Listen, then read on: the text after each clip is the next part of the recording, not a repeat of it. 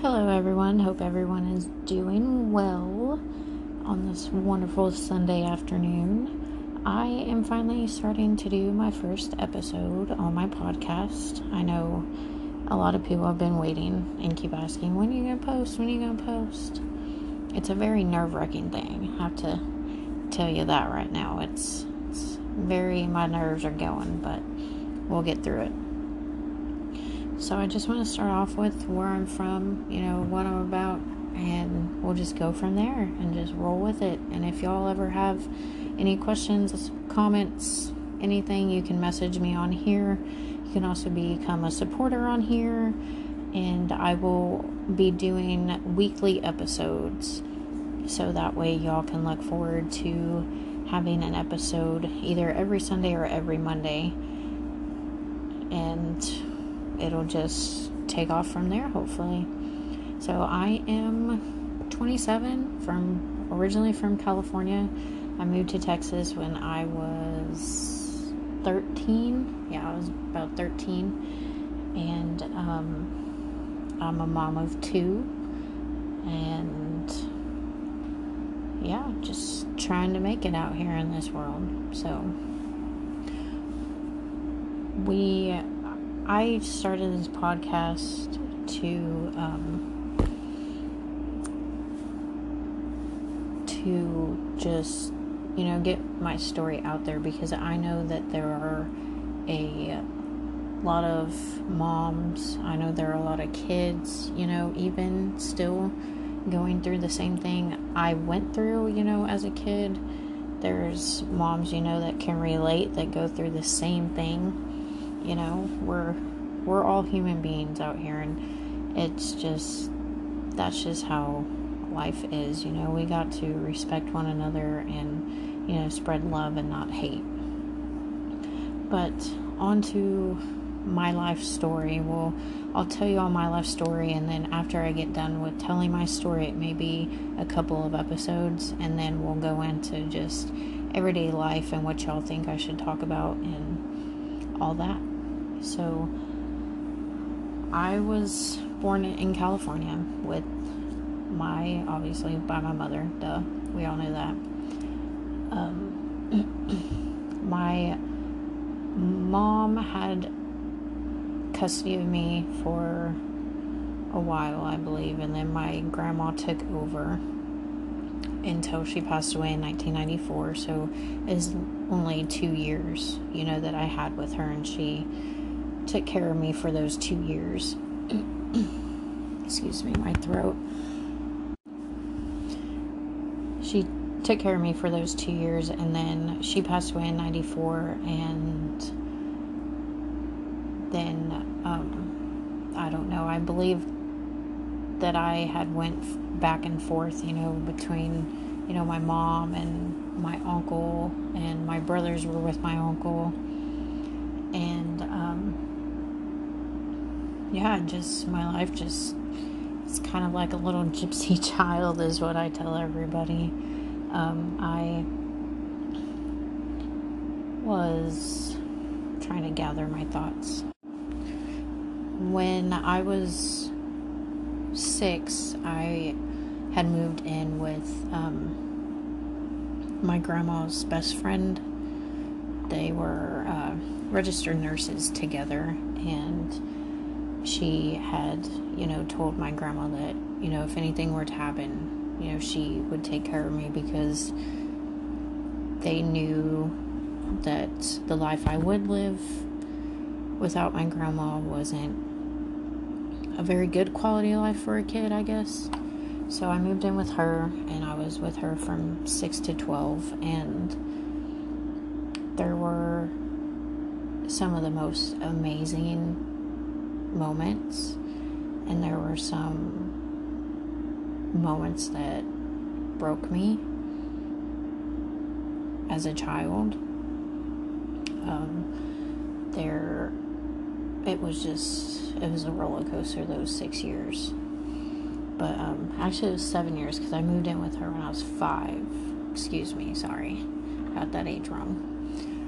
But um, I started riding and showing horses, and I got my first horse at I got my first horse at the age of six. His name was Pepper. That was his barn name. His show name was Futurities Tabasco. He was, oh man, I'll start crying if I talked about him too much, but he was my rock star. Like, that horse was my everything. And uh, I, we showed and we went to nationals one year in two thousand three, and he had gotten sick, but um, we just, we had a great, great run as a team. We were one of the greatest, like, matches as a team. Like, competitively, we just, we were just, you know, the team that went out there and gave it our all and left the arena, you know, just happy that we got to experience it together. And uh, through those seven years, I had endured some abuse, and it wasn't, it wasn't your typical everyday thing that you see, obviously. Um, it was very scary. It was, this is the first time I'm actually openly, publicly talking about it. I've told, obviously, like, some friends and everything about it, but I haven't told, you know, a wide range of people. And it just, it rocked my world as a kid, because, you know, those are your most crucial parts of your life. And so I grew up, you know, thinking that, you know, what I was going through was okay, and that, you know, every other kid, you know, went through it. I was, you know, bullied all throughout those years, because I just, I just didn't look like your average rich kid, you know, because I wasn't, I wasn't a rich kid. That's not where I came from. I came from, you know, the valley, El Centro. You know, a lot of people looked down where I lived at the time if they found out where I truly was from. And uh, there was a couple of people still till this day that I remember in elementary school that were just so hateful, and it it truly scares me for my kids. You know, it's just, people are just getting so hateful, you know, by the year. It's just by the day, by the, it's just, it's getting bad.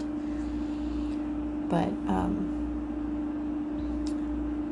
I finally got the guts to open up about the abuse, because there was always, you know, just threats made if I had ever told anyone, you know, what was going to happen to me. So I just, I was scared, and I looked at my mom. I'll never forget, I was sitting in her boyfriend's recliner, and she was sitting at the dining room table, which was behind me, eating, and I looked at her, and I was laughing, because, you know, a lot of people, you know, can relate. I laugh when I'm nervous, and so, um, I was looking at her, and I laughed when I told her, and she's like, "You're joking."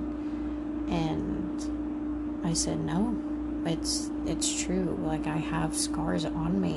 And um, it was right after one of the worst beatings that I had gotten from her. And um, I showed my mom my back, and there was just, it's kind of like scratch marks across my back. Um, just very, it was just, it didn't feel good. It was very painful. It just didn't look okay. And so, for once in my life, my mom stood up for me, because during those seven years, nobody knew that I had, you know, gone through sexual abuse as well. And nobody ever saved me from it.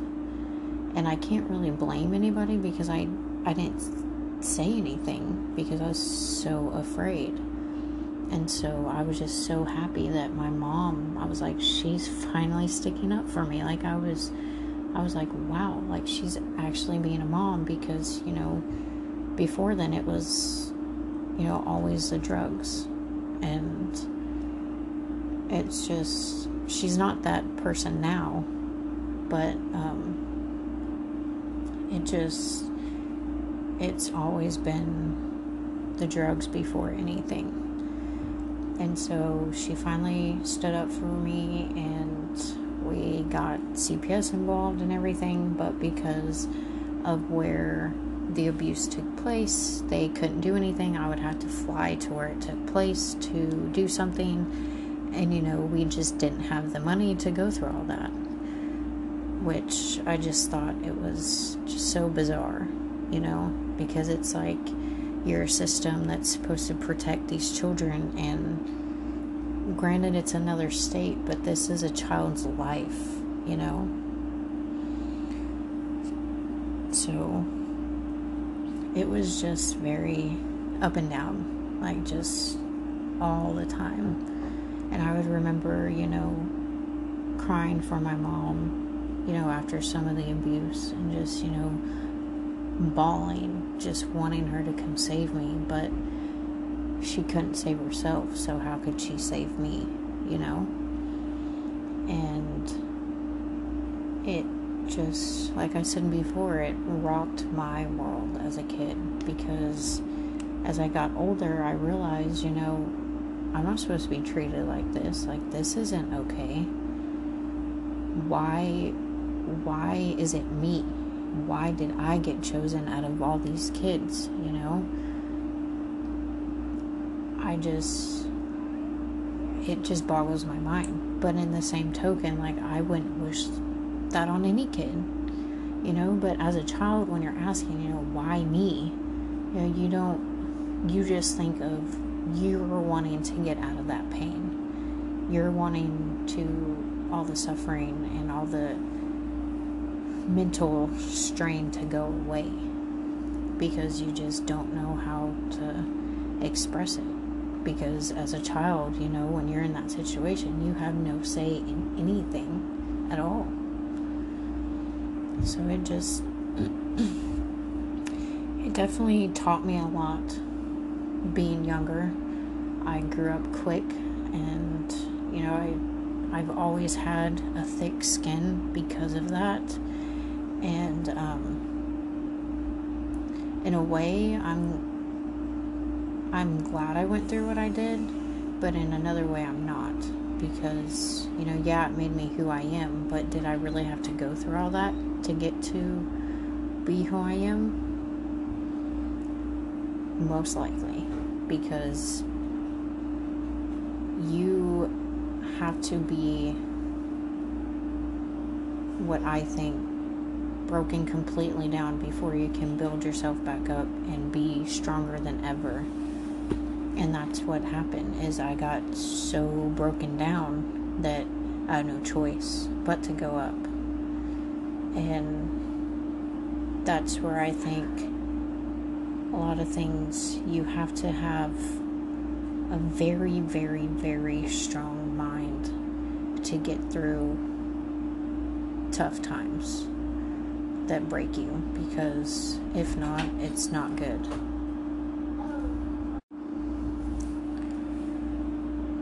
I am